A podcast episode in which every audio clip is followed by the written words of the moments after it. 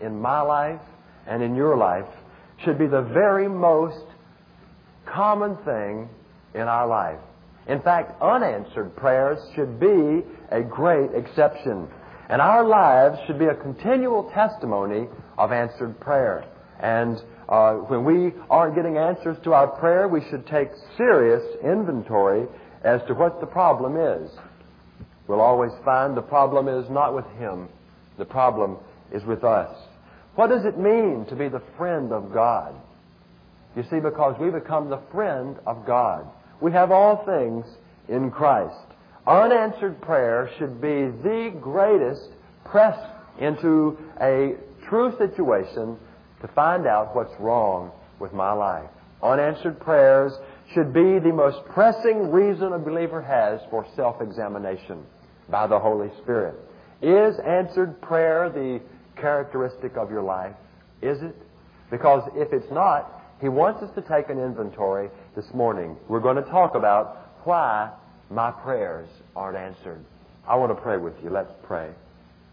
Heavenly Father, we ask you this morning to receive praise and glory from our time together, and most of all, affect change in people's hearts, my heart, these people's hearts, other people's hearts, that when we hear the Word of God, we may be a doer of the Word, and that the end might be a life full of prayer and meaning before God. Bless this time and just give the devil a beating around the head and shoulders and show who the Lord is. And may that one who might feel condemnation realize the difference between the sweet voice of a redeeming God and the accusing voice of a nagging devil. May we see the difference of that. And may we run to our Savior, knowing that you break, then you heal. We thank you in Jesus' name.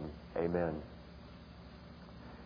When we are right with God, answered prayer comes very easily. Very easily. In fact, God always answered prayer. Always answers prayer. There's some things I just want to list about how God answers prayer. Number one is that He often answers very quickly. He often answers very quickly.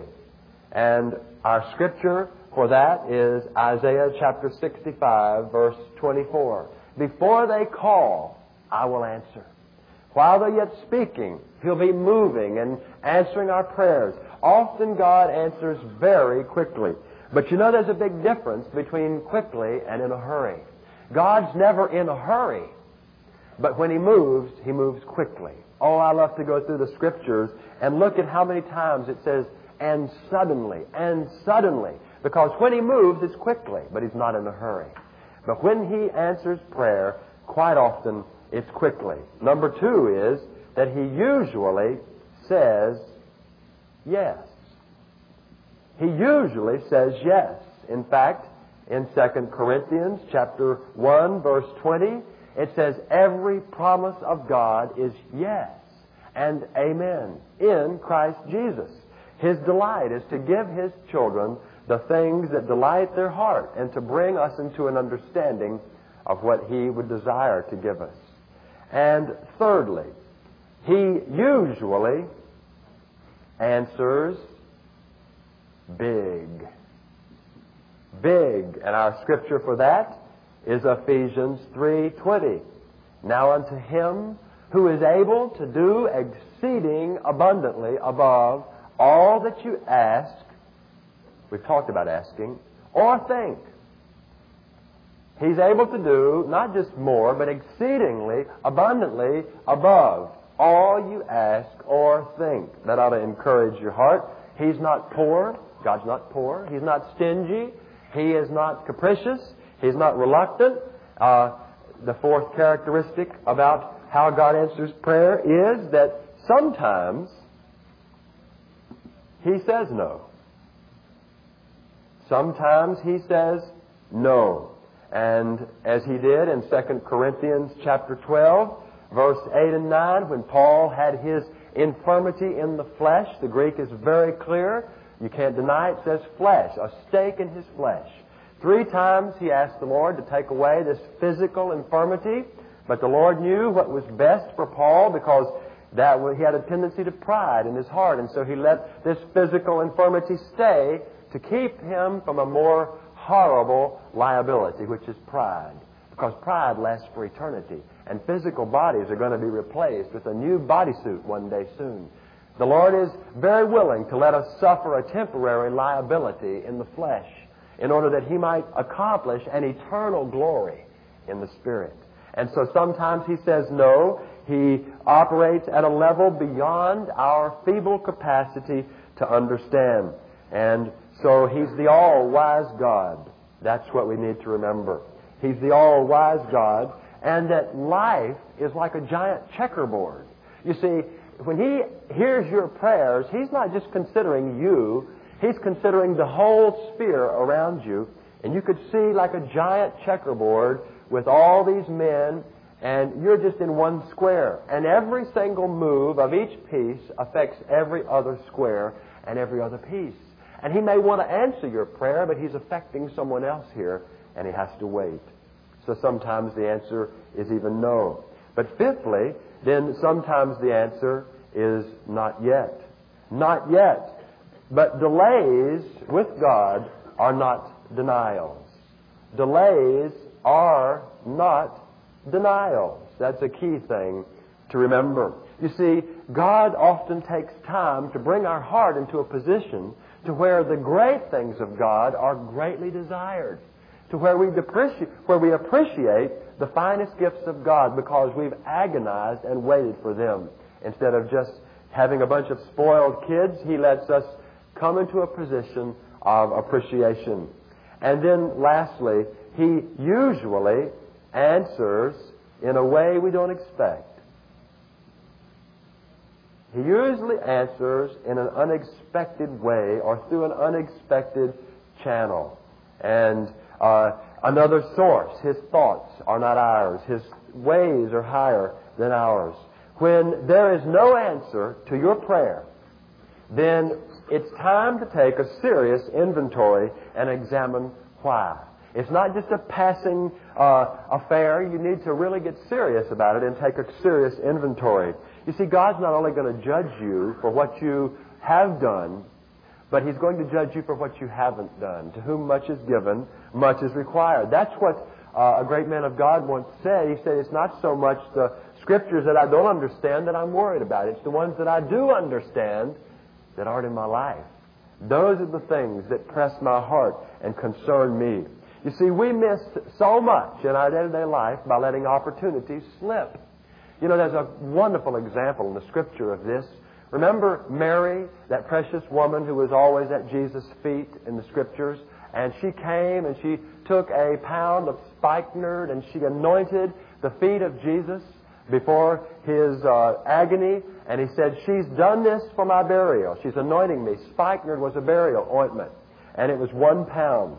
And he says of her, wherever the gospel's preached, this will be a testimony to her and the gospel wherever the gospel's preached because she's done this in remembrance of me. Contrast Nicodemus after the death of Jesus. The time has slipped. Jesus has died. His body is a, a, a, dead Christ. Nicodemus takes it, and he doesn't use one pound, he uses a hundred pounds of spikenard and aloes and other things like that. And you don't hear anything else about it. He anoints the body of Jesus. You see, uh, the opportune moment is while you're in a living relationship. When He brings you by a situation, one pound in time is worth a hundred pounds too late. That's the lesson of that. Uh, I heard about a rich Texan that gave, uh, he was buried in a gold coffin, and he gave a hundred million dollars to a Christian foundation. And everyone says, how wonderful. He'll get a great reward. No, he won't get a thing. Because the scriptures say, God loveth a cheerful giver. You know, it says, do your, live, do your giving while you're living, then you're knowing where it's going. Uh, you see, uh, there's no there's no sacrifice. You got to leave it anyway. Big deal. Uh, you see, the opportune moment to be a participant in the living sacrifice of the Lord Jesus. You see, prayer is like that. We have a privilege to pray, but we've got to trust God by faith. One of the ladies last night said, Well, I'm just going to have to live by faith. I said, praise God. You know, how does, does God want you to live? Uh, you know, somebody was in, a, in trouble uh, in a, a situation. They said, well, I guess we'll just have to trust the Lord. You know, well, what else is there to do? Yeah, you should have been trusting Him all along. You see, one day soon we're going to see Him as He is, and we're going to be like Him. We're going to have perfect faculties. You won't be able to walk by faith anymore. You won't be able to win a soul anymore. You won't be able to sacrifice anymore. And then you'll look back and say, oh, if only I had, I believe that's the tears that you'll see in heaven.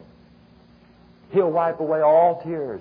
When people look back, there'll be no martyrs that said they didn't like the guillotines and all the rest. There won't be any sorry martyrs there in that day. In fact, uh, oh, Joe, you died in the hospital bed. I'm so sorry to hear that. Uh, you should have stood up there like William Tyndale and said, God save the Queen, the King of England as the flames engulfed him. That's the way to burn out for God. You know, you can imagine in those days what it's going to be like as we stand together. Adore him now. Because in the coming day, there'll be no uh, opportunity to grow in that type of thing. You see, one hour of right praying now will be worth thousands of hours in eternity of endless praise. I really believe that. It's like spikenard now. When, he's, when you're in that relationship, it'll mean so much more. In faith now, whom having not seen you love, blessed are they who having not seen yet believe. Then when we all can see so perfectly and it's, we're falling down before the throne, do it now in prayer. Don't let unanswered prayers faze you. Don't let them put you in depression, but find out why. The key today is that God wants me to pray. And the devil does not want me to pray. In fact, he'd just about just as soon me to do anything than pray. Uh, one of his main objectives is to get you discouraged about what you're hearing here about prayer. To get you looking at yourself, to get you realizing that you uh, have no hope and you begin to doubt God. Uh, of course, you clothe it under doubting yourself, but it's really doubting His ability. And Instead of doing that, you need to take a spiritual inventory of the situation. Get down to brass tacks and really see why your prayers aren't answered. And I want to take a list of things, the reason that our prayers are unanswered. First and primary above all things else is unconfessed sin. Unconfessed sin. And we've seen this scripture, but I want to say it again. Psalm 66, 18. If I regard iniquity in my heart, the Lord will not hear me. If I look on with favor at that in my heart which God has not sanctioned, that which is not faith is sin. If I regard that and let it stay, then I shut myself out effectively from a powerful prayer life.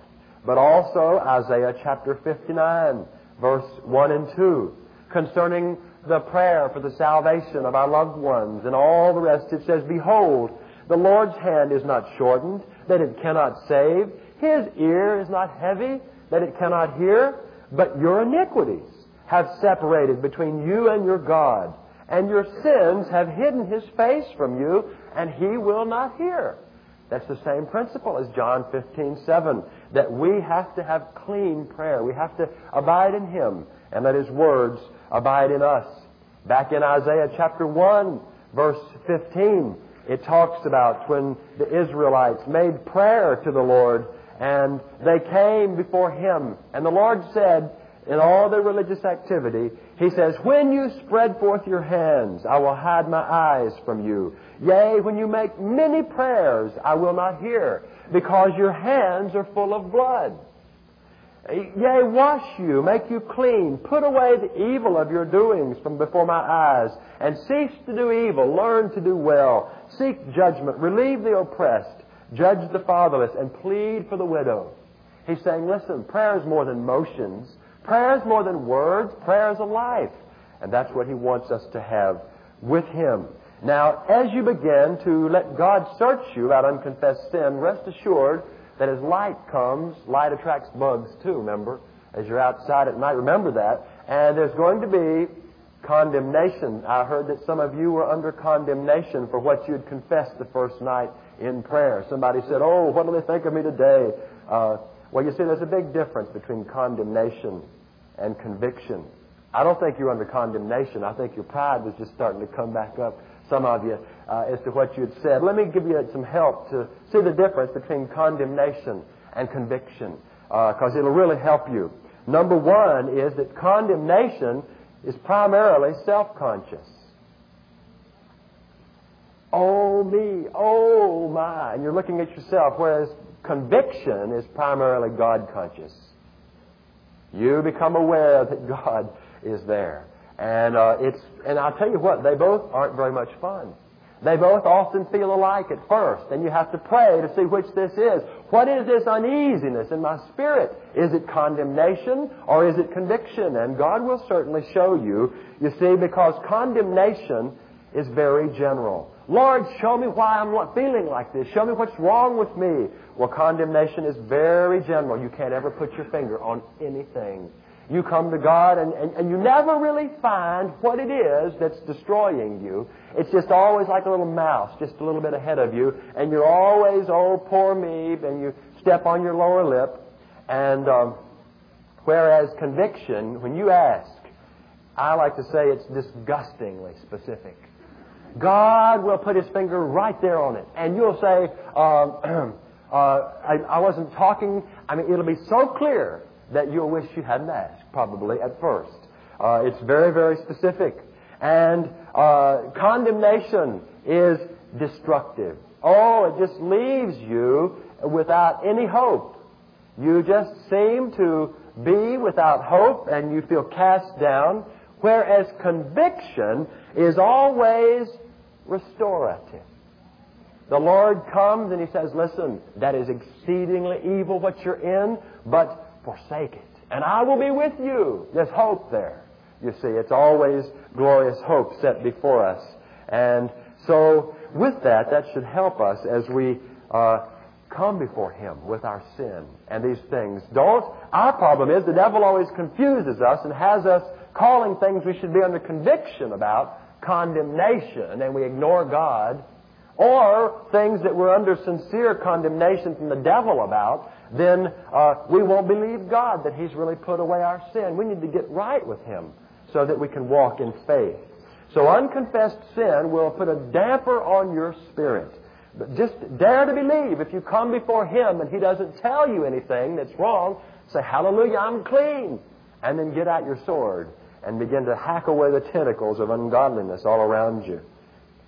Secondly, pride or vanity. Pride being that self-centeredness, vanity being that uh, type of attitude that loves to look in the mirror. Perhaps you spend more time looking in the mirror than you do in your Bible. God would convict you this morning that you need to repent. Job chapter 35, verse 12 and 13 are very good scriptures concerning this. Let me just read them to you. There they cry, but no one will answer because of the pride of evil men. Surely God will not hear vanity and neither will the Almighty regard it. Pride or vanity, you see. Uh, we often hear in America, for example, we need a revival of national pride. Or stand up America. That's not what we need. We need a revival of national humility. We need to say, fall on your face, America. That's the way to being heard in prayer. You see, God's not interested. Well, I'll, I, I can't say that. I just won't say that. That's not in good taste. We need a revival or we'll have a revolution. One or the other. We've got to have revival or we'll have a revolution. And all our prayers will not help unless they're the right kind of prayers.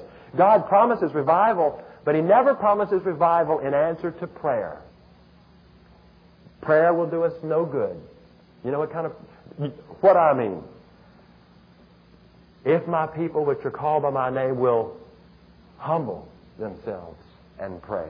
You can pray till you're blue in the face, but if you don't humble yourself, God won't hear. You see, because it can be pride praying. Oh, God, thank you for our country. You need us. We're a missionary country. God bless America. You can't do without us. Makes God want to vomit.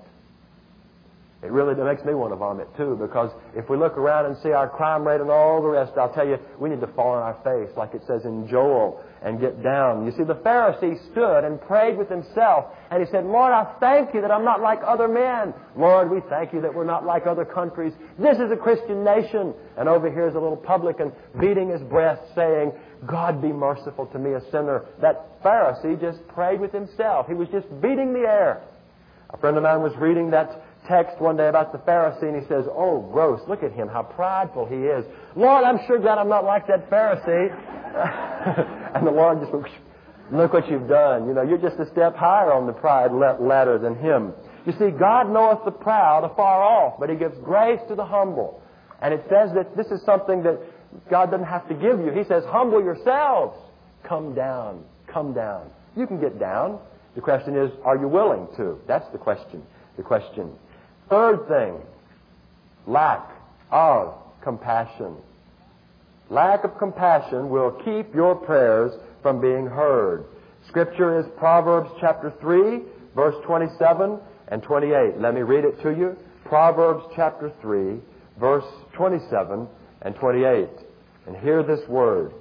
It says, Withhold not good from them to whom it is due, when it is in the power of your hand to do it. Don't say to your neighbor, Go and come again, and tomorrow I'll give to you, when you have it by thee.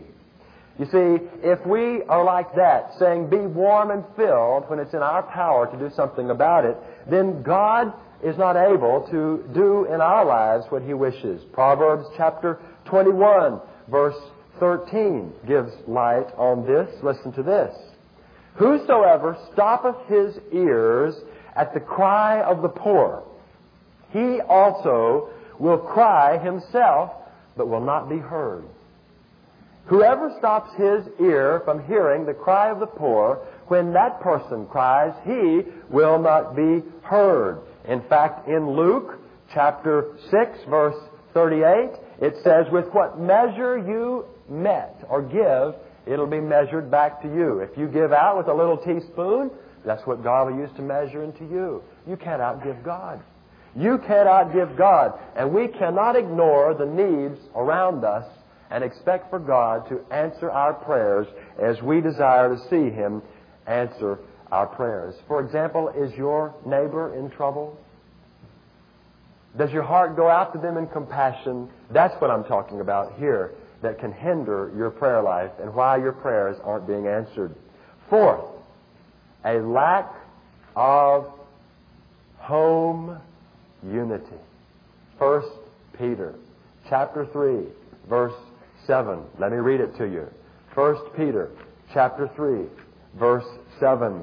Likewise, husbands, dwell with them, your wives, according to knowledge. That means understand what her needs are. Giving honor to the wife as to the weaker vessel, being heirs together as of the grace of life, in order that your prayers be not hindered. That means that husbands are to dwell with knowledge with their uh, wives. They're to be one. They're to be joint heirs together. And if that is not the case, uh, then their prayers are effectively hindered. If there's not harmony in the home, prayer is hindered. So that's something to consider.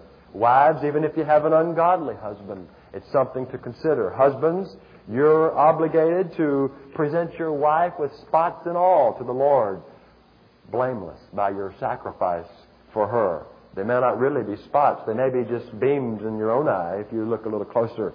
That's what I found in my own experience, anyway. Fifthly, prayer that is not in the will of God. We talked about this last night a good bit, but prayer that's not in the will of God will not be effectual prayer because you cannot pray in faith without a word from God, and faith comes by hearing the word, and it takes faith to please God. You've got to know the will of God to have an effectual prayer life. You see, prayer secures God's will.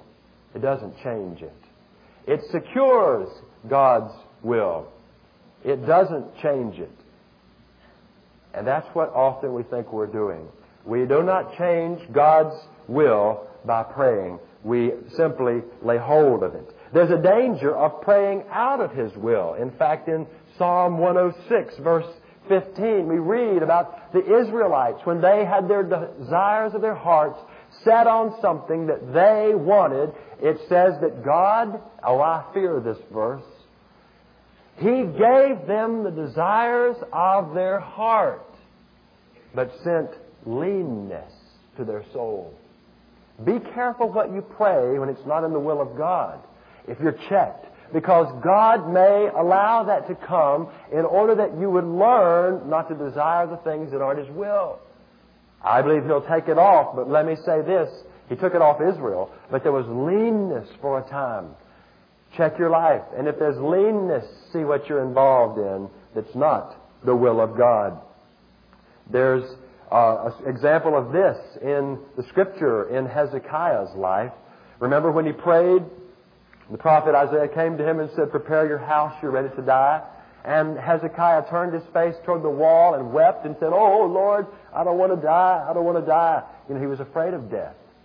I think a lot of Christians are afraid of death. They've never seen its sting is missing. And the Lord said uh, through Isaiah, Your prayer is heard. You'll live 15 more years. I think he was one of the only men in the world that knew exactly how long he'd live.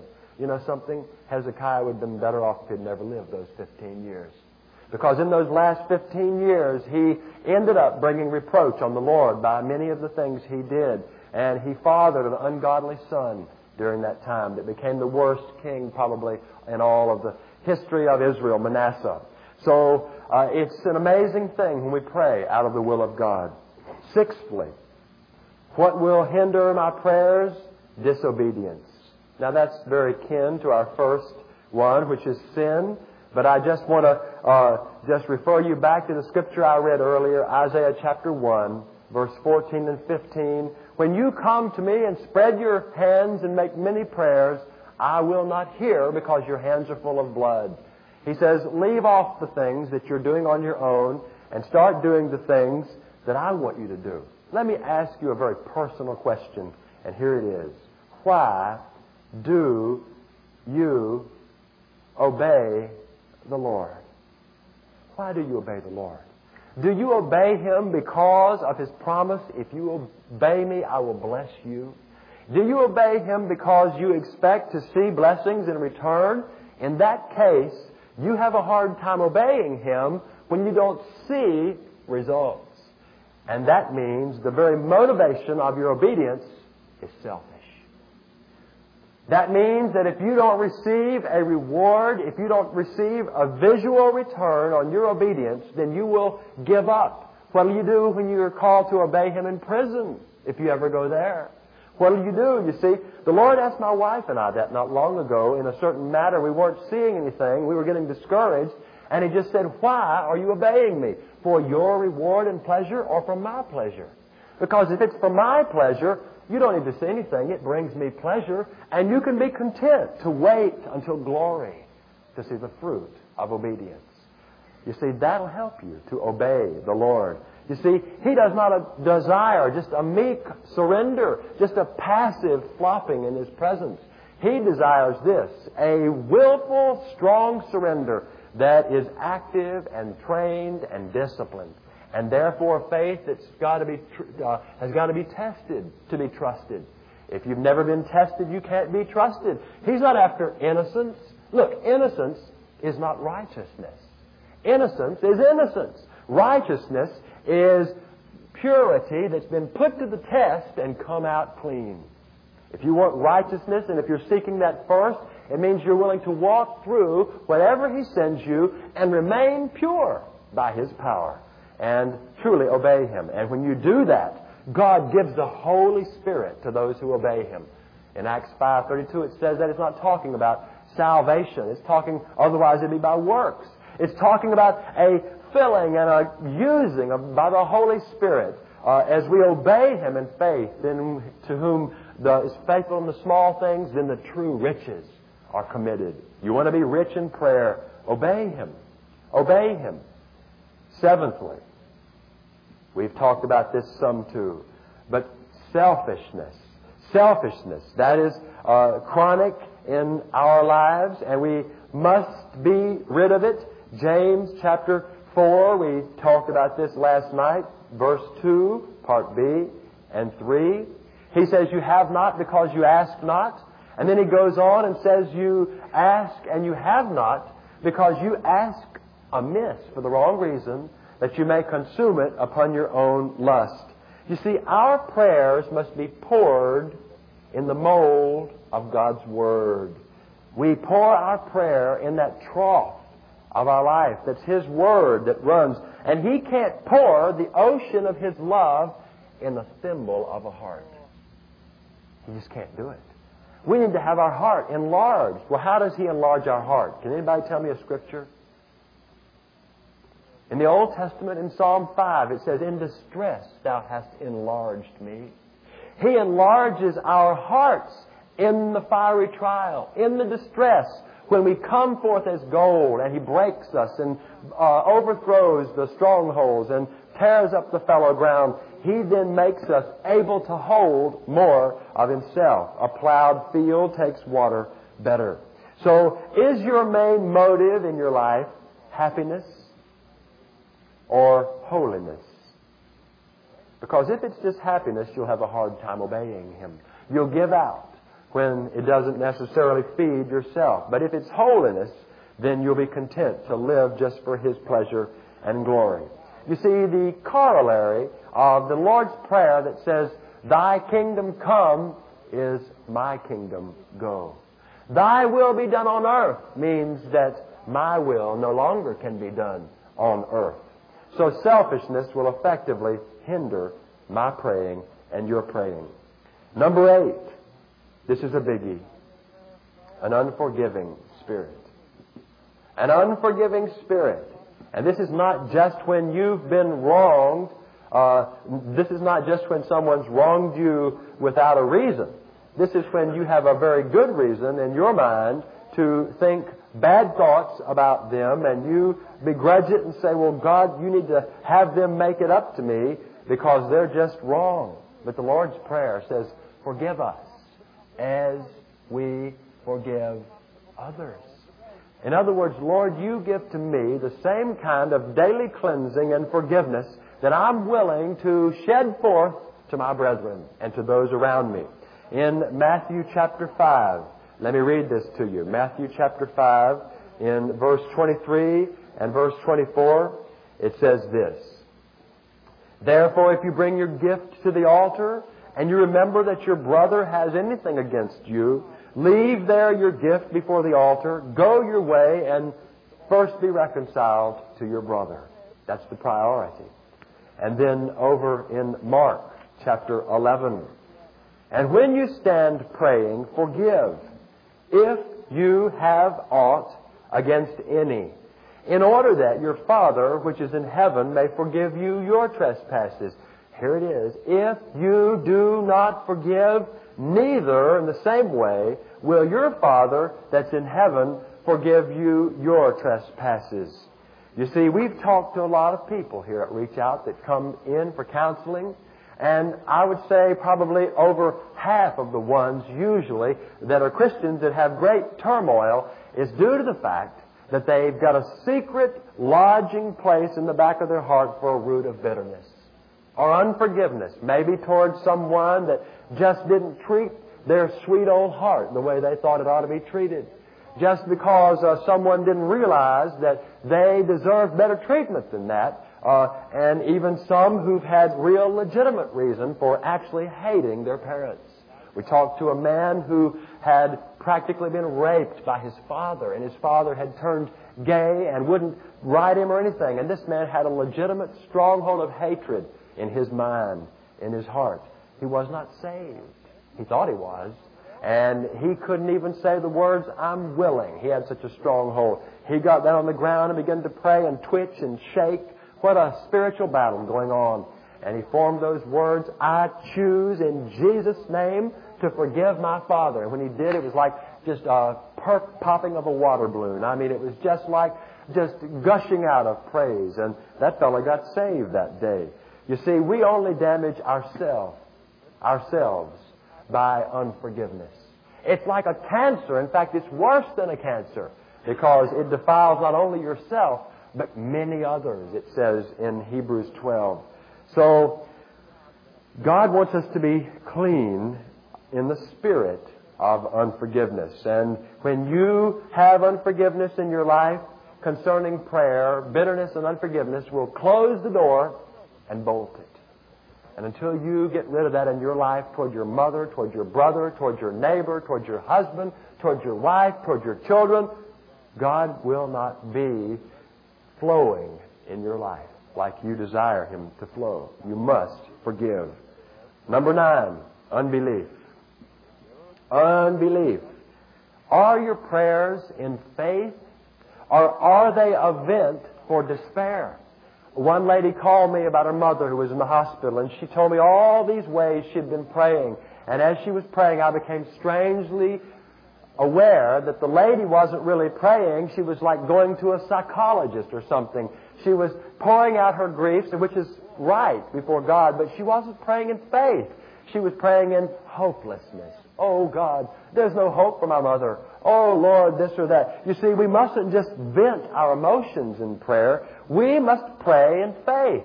In Hebrews chapter 3 verse 19, it says that unbelief will keep you from entering into rest.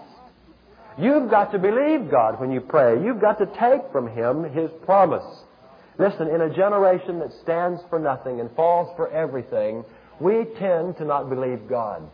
We won't do it because we want to see something or feel something. Uh, but you see, when you pray, you need to have faith in God. So many make the mistake of having faith in their praying and not in God. I just can't pray. Well, you're trusting your praying. You're not trusting God. Quit trusting your praying. Quit trusting and trust Him. Throw yourself in desperate desperation before Him and say, I can't pray. I can't even groan right. But Lord, you're alive. Hallelujah. You're alive and you understand and, and you're who you say you are. You see, if we would stay on our knees, then unbelief would melt from our heart. It would. You cannot tiptoe around the throne of grace without having unbelief plucked off from your heart like an old leech. Faith is omnipotent only when it's on its knees. But when it's on its knees, it can choose that impossible. The impossible becomes Him possible when you're on your knees and the eyes directed to that sweet vision of Him. Then to bring out a little more of what we said before, number 10, double-mindedness. Double-mindedness. Last night we made reference to James chapter 1, verse 6 and 7, and the last of those verses saying, A double-minded man is unstable in all of his ways. He's like a wave of the sea, tossed. You know, there's one thing about a wave, it's never in the same place. It may look the same, but it's always moving, and it's never really in the same place. And the question is, in your life, do you have a secret sympathy with sin? Do you? You'd never dream of doing it outwardly. Of course, but, but in your heart, as you watch things on uh, the idol, and as, as you spend time fellowshipping with your family before the family shrine in the evenings, do you ever, uh, do you ever have a secret sympathy for the villain? Do you? Do you ever um, get in your, oh, oh, like the, the clever bank robber that got away with the Bonnie and Clyde heist, and you say, boy, that is really pretty sharp, you know? Well, let me tell you something. That's double-mindedness. And God says you can't expect anything from Him. You need to hate evil. That's the fear of the Lord. To see something like that and not even desire to see it. To be able to turn that thing off and to uh, not look at others who uh, are suffering through the wages of sin and have sympathy because of sin, but rather have sympathy because of God's compassion. You cannot be double-minded. Number 11, Prayer is often not answered because of non-diligence. We come as casual inquirers rather than diligent seekers. Just coming and casually inquiring. But Isaiah chapter 45 verse 15 says, Verily thou art a God that hidest thyself, O God of Israel the Savior. He hides himself from the non-diligent. Did you know that? Can you, by seeking, find out God? No. Job asked the question. The answer is no. You'll never find God. He's got to reveal Himself to you. He comes when your heart is right. When you're before Him and He sees that you've met the conditions of faith, He comes and says, This is who I am. It's not a matter of you saying, There's God. Oh, hurry up. I see Him. We'll catch up with Him. No, you'll never catch up with Him. You rather come before Him and He's hiding Himself from you. You'll never see Him until you come believing He is and that He's a rewarder of those who diligently seek Him. And when you come before Him like that, He says, You have sought me and searched for me with all of your heart. And because you've done this, I promise that when you seek me and search me with all your heart, I will be found of you. Here I am. This is your heart's desire. You see, uh, I remember uh, a letter that came to General Booth, the founder of the Salvation Army, and some of his new recruits in a major city had been seeking God's power in the salvation of souls, and they didn't see anything, and they didn't see anything, and they'd been praying, but but uh, they just didn't see any answer to their prayers, and they wrote General Booth and says, "We are not seeing answers to our prayers. Please tell us what's wrong." General Booth wrote back two words: "Try tears." Try tears. That's all he said. You know something? They did it. And you know something? It worked. They stayed before the Lord until tears came. You know, when Jesus squeezes your heart, your eyes will water. They will. There's no such thing as being too hard to cry when He gets a hold of you because the Niagara Falls of years of emotions will begin to come out as He opens up the Pandora's box of hidden little grimies we keep down in there, so afraid for anybody to see. You know, uh, it, it takes a free heart to weep before others. It really does. And then number 12, this is a big one. This is a big one. This is warfare. Our prayers are sometimes not answered because of warfare. And we need to realize the truth of Ephesians 6 12, where it says these words We wrestle not. And you know, a lot of places ought to just put that over their prayer room and leave it like that. Uh, we wrestle not. But it goes on, and it says, We wrestle not against flesh and blood. That's where we do most of our wrestling, isn't it? Against flesh and blood. But the Bible says we don't wrestle against flesh and blood, but we wrestle rather against principalities and authorities or powers, against the rulers of the darkness of this world and spiritual wickedness in heavenly places. There's a whole host of unseen that are seeking to devour your prayers and to take the desire away that God is planting in your heart this week. And He would love to destroy that beginning that God has made in your life. Well, your warfare is not that which you can so much do in your own counsel and figuring out. 2 Corinthians 10, 4 through 6 says this, or verse 3, excuse me, 10, 3 through 6. Though we walk in the flesh, we don't war after the flesh. In other words, you're going to walk away from here with a bodysuit, but you're not going to be warring according to what you think is the way to war. Here's how you're going to be warring. The weapons of our warfare are not fleshly or carnal, but they're mighty through our God to the pulling down of strongholds. And then it says to cast down imaginations and every high thing that exalts itself against the true knowledge of God and bringing every one of our thoughts captive into the true obedience of Christ. And then it says these words. The stinger of it all is verse 6. God is ready to revenge all disobedience when your obedience is fulfilled. When we're praying for other people and strongholds to be broken down and imaginations and for minds to come into captivity to Christ, when we begin to pray like that uh, and and we don't see in our own life that our diso- that we have a disobedience in our heart, then we've got to deal with that disobedience in our heart. And He is ready to revenge all disobedience out here through our prayers and our non carnal weapons when our obedience is fulfilled. I'll never forget the time that a man brought his son over to the living room, and it was at a teen conference. He had brought him down. He had, brought peyote buttons with him and uh, cigarettes and pornography pictures, you name it. He came prepared for the teen conference. And uh, he had been in a J.D. home and all the rest, you know, and he was so concerned for his son. He brought him in.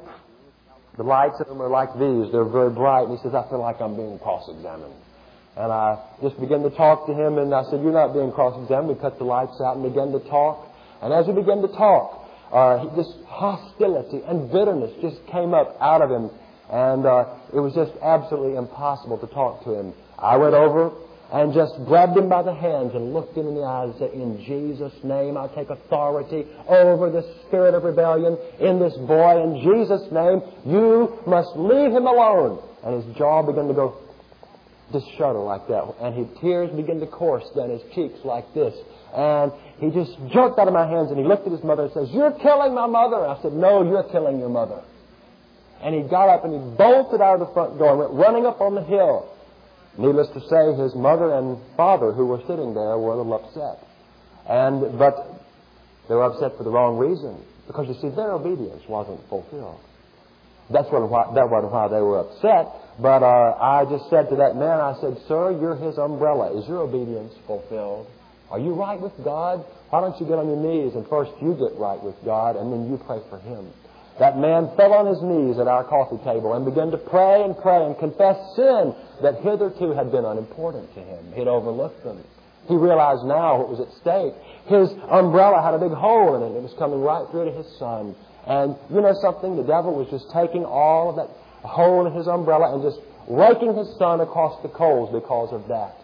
And that man confessed, and finally he was clean in God's sight. And he said, And Lord, and now I just stand between the devil and my son in Jesus' name. You can't touch my son, devil. Get away. Just then the door opened and he walked back in. And he walked back in, and he'd been up on the hill. He'd thrown away all his peyote, torn up his pornography, burned his weeds, and, and he walked back down there, and he's shaking his head, said, Don't know what got into me. And he came up and he hugged his dad with a great big old hug. He looked over at his mom. She broke down crying. Of course she did. I mean, good grief. She had a human heart. And, and it was just a glorious situation. But you see, the warfare was accomplished when the obedience was satisfied. I want you to look at another example too in Daniel chapter 10. Things like that are hard to change gears after you hear a story like that. To change gears to something like this. But uh, in Daniel chapter 10, Daniel is praying. He's been praying for 21 days. And the skies seem like they're brass. There's no answer. Maybe you felt like that about something. There's no answer. Where's God? Is it maybe God's gone on vacation? Maybe he's out to lunch. Maybe we, we we're tempted to think that kind of thing, you know. But it says in Daniel uh, chapter 10 that as, as he was fasting and praying and uh, he was not even taking a bath. He was seeking God with all of his heart, just in a room.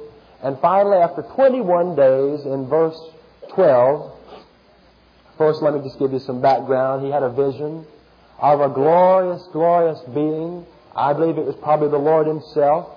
And as he, uh, as he was coming to Daniel, but it says in verse 12, uh, then he said to me, Don't be afraid, Daniel, because from the first day that you did set your heart to understand in truth and to chasten yourself before your God, your words were heard. I've come for your words. Daniel, even though the heaven's been brass in your understanding, 21 days ago, from the very first moment, you really set your heart to be willing to know the truth and to understand and to really chasten yourself even though you've been discouraged all this time, I want you to know this God heard your prayers. And when He heard your prayers, you have the petition that you've been asking for. I've come for your words. Here, here they are, Daniel. But he says, here's the reason it's taken so long. Verse 13. But the prince of the kingdom of Persia withstood me for 21 days. And lo, Michael, who's the archangel, one of the chief princes, came to help me and I remained here with the king of Persia. But now I've come to make you understand what will befall your people in the latter days, because the vision is yet for many days. You see, there had been a heavenly warfare. There had been a sending forth of God's provision. But the prince of the power of the air had sent forth one of the princes of Persia, a demonic spirit over an area, apparently, and had contested that answer in prayer coming. And there'd been a warfare waging. And you know something? That's often the case today. And intercession and prayer breaks that. It breaks that. When you declare the victory of the Lord Jesus in a situation, uh, it's just an incredible thing. You can go into a situation where there's absolute turmoil. And, this, and the reason there's turmoil is because that the dominion of the Lord is not being exercised there. You come into there and just say, uh, I'm taking dominion in this situation in Jesus' name. Let the peace of God be here. You'd be surprised what happens. Because you see, I'm claiming victory on the basis of the blood of Jesus. Satan, your work must stop in this house. Your activity must stop in this individual. I have authority here, not you. Because all power is given to me in heaven and earth. It is written, and lo, I am with you always. I have given you power over serpents, scorpions, and over all the power of the enemy, and nothing shall by any means hurt you. Therefore, go see Jesus, devil, and see what he says.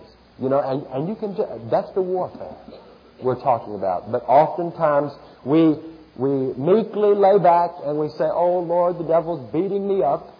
And I understand that when you pray like that, I've prayed like that, I still pray like that sometimes. Lord, I just can't even muster strength to raise my sword. Lord, uh, would you get somebody to fight the devil for me? But see, the battle's over. The battle's over. We don't ever win any victories anymore. The victory's won. It is finished.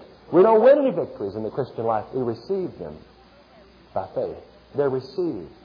Tell Zion, tell Jerusalem that her warfare is accomplished. The Lord says in the Old Testament. You see, we clash with an invisible host, and He wants you and He wants me to exercise the judgment that is written upon them. Now, this is a long list. I have one more. I have one more. Number 13. What will keep your prayers from being answered? Idolatry. It can be anything from a thing to a person. It's anything that takes your heart away from pure passion toward the Lord Jesus. It can even be your wife. I praise God for the emphasis on the family in this country, but I'll tell you something. Jesus is supposed to be first. And many people will uh, give themselves totally, totally, totally, totally to family so much that the sacrificial element is gone in the service of the Lord. They don't have time for Wednesday night prayer meeting. They don't have time for the getting together with the brethren to pray. You see, there's two ditches. One is not enough time with your family, and the other is making your family an idol.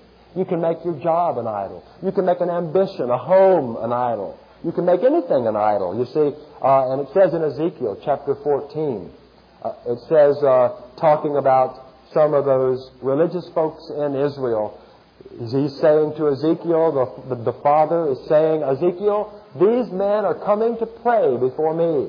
Should I be inquired of by them? They've taken idols in their heart.